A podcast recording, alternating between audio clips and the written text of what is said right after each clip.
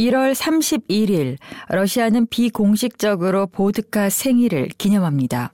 1865년 이날 전 세계적으로 유명한 드미트리 멘델레예프 러시아 화학자가 알코올과 물의 조합이란 주제로 원사 논문을 발표했습니다. 발표 논문 내용을 근거로 그가 발견한 황금 비율 덕에 전설의 40도 독주가 세상 빛을 보게 됩니다. 물론 물과 알코올의 황금 비율이 그가 이룬 주요 업적은 아닙니다. 전 세계적으로 알려진 화학 주기율표가 그의 대표적 업적입니다. 보드카 탄생은 위대한 러시아 학자가 개인적 건강을 생각해 실험을 통해 최적정 수준의 알코올을 개발했다는 설이 있습니다. 하지만 이 설은 어디까지나 설일 뿐이며 사실 그의 연구 목적은 인간의 신체에 미치는 물과 알코올 상호작용에 있지 않았습니다. 그의 연구는 도량학에 근거해 크기와 무기의 과학적 척도에 있었습니다. 그는 정확한 40도에 이르러서야만이 빵으로 만든 알코올이 물과 용량이 같은 무게로 섞일 수 있다고 증명했습니다.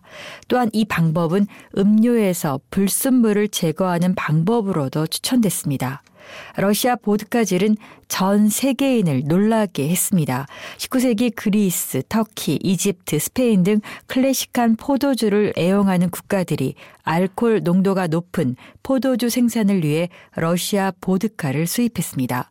그러다 1977년 보드카 원산지에 대한 문제로 폴란드와 논쟁이 있었습니다. 당시 윌리암 포홀요프킨 러시아 역사가에 의해 러시아가 최초 원산지인 것 으로 밝혀지면서 폴란드 소송권이 기각됐습니다.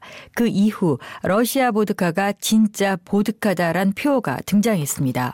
오늘날 러시아 보드카란 상품명은 사라진 지 오래이지만 현재 러시아 스탄다르트 혹은 벨루가란 상표가 해외 시장에서 러시아를 대표하는 보드카입니다. 보드카는 위험한 술이라고 말하기도 하지만 꼭 그렇지는 않습니다. 마시는 방법이 중요합니다.